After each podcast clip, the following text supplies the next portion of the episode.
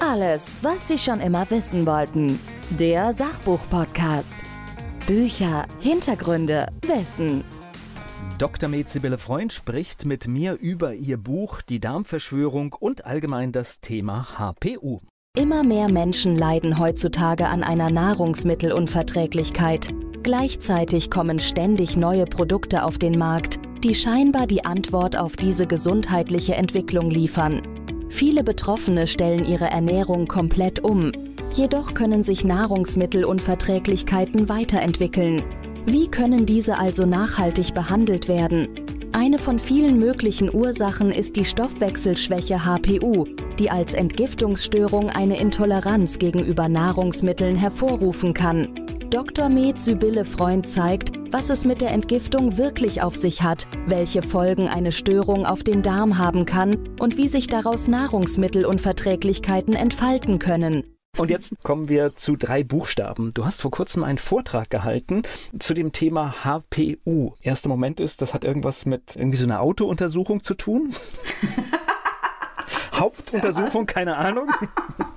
Aber nein, es, es, ist was Medizinisches. Ja, es ist was Medizinisches, es ist die Hämopyrolactamurie. Auch da bin ich wieder in einem kleinen Grenzbereich unterwegs, weil es da um eine Stoffwechselschwäche geht. Das ist auch gar keine wirkliche Krankheit, es ist eine Stoffwechselschwäche, bei der die Patienten einfach ein bisschen Unterstützung brauchen, weil sie Mikronährstoffe verlieren und mehr Mikronährstoffe brauchen als andere Patienten. Und das Problem ist, wir leben in einer Gesellschaft, in der die Nahrungsmittel immer leerer werden an Mikronährstoffen. Und je schlimmer das wird, umso mehr müssen die Leute Unterstützung bekommen, die da sowieso schon schwach sind. Also wir sind ja nicht alle gleich. Ne? Manche Leute haben Entgiftungsprobleme, manche haben Aufnahmeprobleme von Nahrungsmitteln. Jeder hat so seine eigenen Themen. Und bei der HPU ist es eben so, dass es die Mikronährstoffe sind und gleichzeitig noch eine Entgiftungsstörung. Ich habe das vorher so noch nie gehört. Ist das etwas, was es oft gibt? Also verrückterweise, man sagt eigentlich, dass es 10% der Frauen haben, aber ich muss sagen, ich glaube, dass es einen sehr viel größeren Anteil der Bevölkerung betrifft. Und ich glaube auch mit zunehmender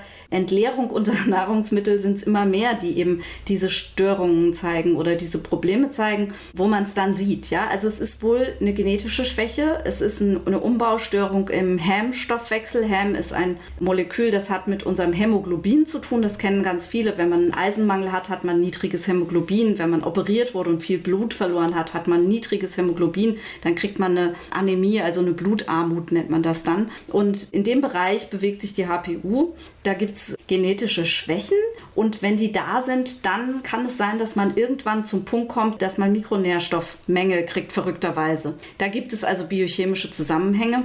Die könnte ich jetzt nicht erläutern, das ist zu ausführlich. Aber ja, das ist sehr interessant und kommt sehr viel häufiger vor, denke ich, als wir das glauben. Man muss eben irgendwie einen Blick dafür kriegen. Ich weiß, dass Kollegen sich oft schwer tun, sich damit zu beschäftigen, weil es am Anfang so ein Wust an Symptomen ist und auch die Denke ist so schwierig, weil man wirklich biochemisch denken muss. Man muss wirklich in die Biochemie reingehen, in die Stoffwechselvorgänge der Patienten.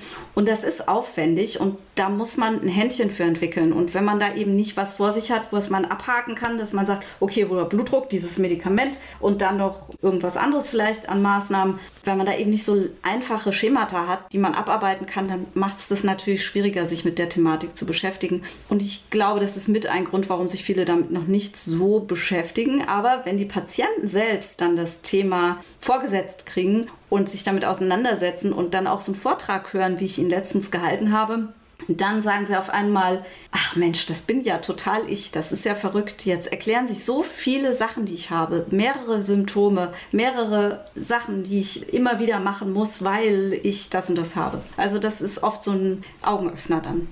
Jetzt habe ich gerade genetisch bedingt gehört. Wie stelle ich denn überhaupt fest, ob ich eine solche, ich weiß nicht, wie sagt man Störung oder, oder wie sagt man das? Schwäche. Ich würde sagen Stoffwechselschwäche, okay. ja. Wie ähm, stelle ich das ich fest, dass ich so eine Schwäche habe? Also das heißt jetzt, du hast ein paar Symptome gesagt, da lass uns später nochmal genauer darauf eingehen, aber mich würde interessieren, so richtig wissenschaftlich, wie man das so sagt, gibt es da eine Methodik? Kann man das untersuchen? Gibt also es, es gibt Tests? Ein, ja, es gibt Tests in Deutschland, die machen aber eher so Surrogatmarker, also Ersatzmarker, die gucken gerne generell nach den, das ist ja eine Hämopyrolactamurie, heißt das Wort richtig. Das ist eine Pyrol-Ausscheidungsstörung. Man scheidet zu viele Pyrole aus und in Deutschland wird das üblicherweise einfach gemessen, dass man guckt, wie viele Pyrole sind im Urin. In den Niederlanden gibt es ein Institut, die untersuchen immunhistochemisch, also durch bestimmte chemische Testungen untersuchen die genau, welcher Stoff ausgeschieden wird und dieser Stoff heißt Hämopyrolactam. Exakt diesen Stoff messen die und wenn der zu viel ausgeschieden wird, dann wissen wir, das ist eine genetische Schwäche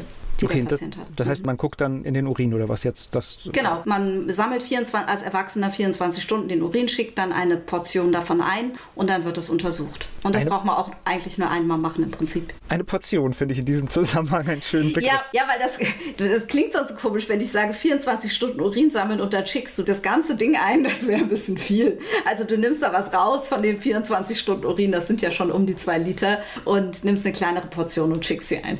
Siehst du, ich hatte jetzt schon diese Literflaschen, die unterwegs sind, gesehen. Genau.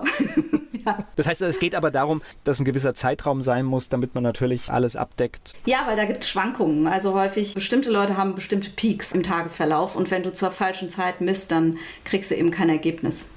So, und jetzt gehen wir mal auf die andere Seite. Wie merke ich denn das, wenn ich eine solche Schwäche habe?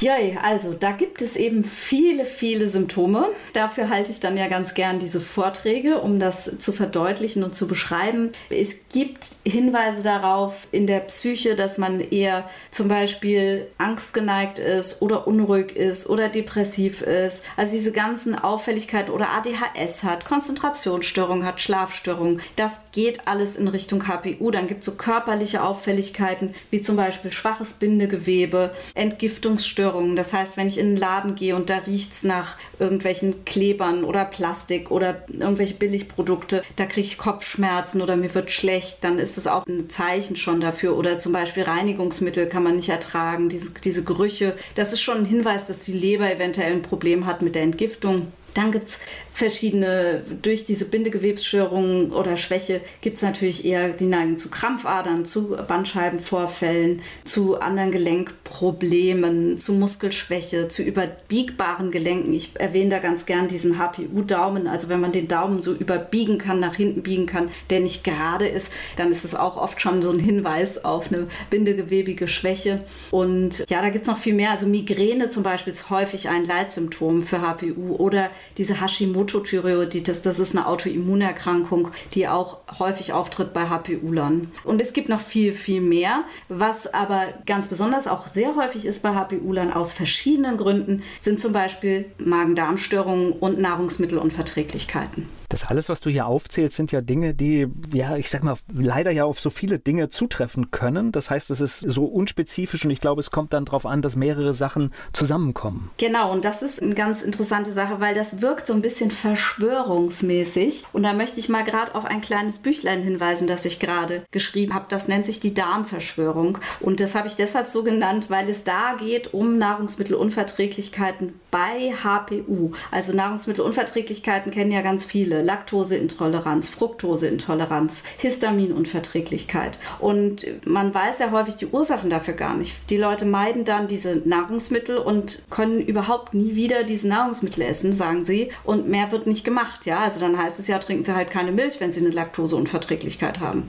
Und bei der HPU haben wir eben einen Grund, warum man diese Nahrungsmittelunverträglichkeiten überhaupt entwickelt. Und zwar nicht nur diese, die ich eben genannt habe, sondern auch noch andere. Und damit befasse ich mich in dem Büchlein, denn es gibt da mehrere Player in dieser Geschichte, die dann zu dieser Problematik Nahrungsmittelunverträglichkeit führen bin da gerade an einer Stelle hellhörig geworden. Das heißt zum Beispiel, wenn ich, was ich heute nicht mehr mache, weil ich bin unzufrieden mit dem Ergebnis, Wände selbst streichen. Ich hatte schon immer ganz schnell eine Übelkeit. Das heißt, das ja. wäre dann ein Zeichen, auch mal hinzugucken. Das wäre definitiv ein Zeichen hinzugucken. Ja, also HPUler haben eben, wie gesagt, ganz oft diese Geruchsempfindlichkeit und das hat einfach damit zu tun, dass man, wie gesagt, diese Giftstoffe meiden will. Dann sagt der Körper, nee, nee, nee, das ist mir zu viel. Und dann kann man mal so einen Test machen. Das heißt, der Körper, er ist so klug, er registriert, hier sind Giftstoffe im Raum und die muss ich irgendwie wieder loswerden und das kann ich nicht so. Ja, definitiv. Also wenn du ein gesundes Essverhalten hast, dann kannst du ja auch deine Nahrung auswählen durch deine Gelüste.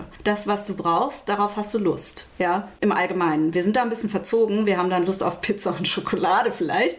Aber angenommen, du wärst jetzt jemand, der sich wirklich bewusst ernährt oder du bist jemand, der sich bewusst ernährt, dann funktioniert es schon sehr oft, dass die Leute sehr gut wissen, was sie brauchen und dann sagen, Mensch, jetzt die Frau hatte jetzt ihre Tage und hat viel Blut verloren und hat dann mal Lust auf Fleisch, ja, oder ist jetzt vielleicht gerade ein böses Beispiel, aber das war gerade das, was mir einfiel. Genau, also das funktioniert normalerweise dann ganz gut komme ich jetzt mit einem Beispiel. Das heißt, ich habe furchtbaren Stress und es entstehen sofort Gelüste nach Schokolade. Ja, das ist ein Tryptophan-Verlangen quasi. Okay. Tryptophan ist eine Aminosäure, die wir brauchen, um Serotonin zu bilden unter anderem. Und Serotonin macht uns gute Laune.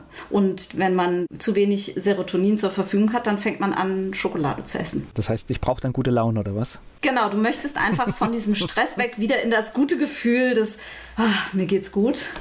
Und deshalb ist es Schokolade. Dieses Gefühl kennt jeder. Ich meine, jetzt kann ich mich dem hingeben. Manchmal ist es vielleicht auch okay, sich dem hinzugeben, aber das sollte natürlich kein Dauerzustand sein. Ne? Die Schokolade zu essen? Ja, ja, ja, jetzt machen wir hier ein bisschen Servicebeitrag. Was kann ich alternativ machen? Also ich meine, gibt es eine Option, wie ich diese Gelüste dann vielleicht auch loswerde? Also es ist jetzt ein bisschen ein blöder Vorschlag, aber man kann natürlich dann die Aminosäure essen, die einem fehlt. Also man könnte zum Beispiel einfach ein bisschen Griffonia nehmen, das ist 5-HTP, das ist 5-Hydroxytryptophan und das ist das Tryptophan, was man auch im Stress nehmen kann. Weil normales Tryptophan, also es gibt zwei Sorten Tryptophan, dieses 5-HTP und normales Tryptophan. Dieses normale Tryptophan kann wenn man im Stress das Tryptophan zu sich nimmt in großen Mengen, in einen Stoffwechselbereich kommen, wo es zu Entzündungen führt. Und das passiert bei dem 5-HTP nicht so. Aber man könnte dann eben ein bisschen Griffonia nehmen und eine Zeit lang warten, Viertelstunde warten, dann merkt der Körper schon, oh, da ist Tryptophan im Anmarsch und dann geht das Verlangen eigentlich auch weg. Alles, was Sie schon immer wissen wollten. Der Sachbuch-Podcast. Bücher, Hintergründe, Wissen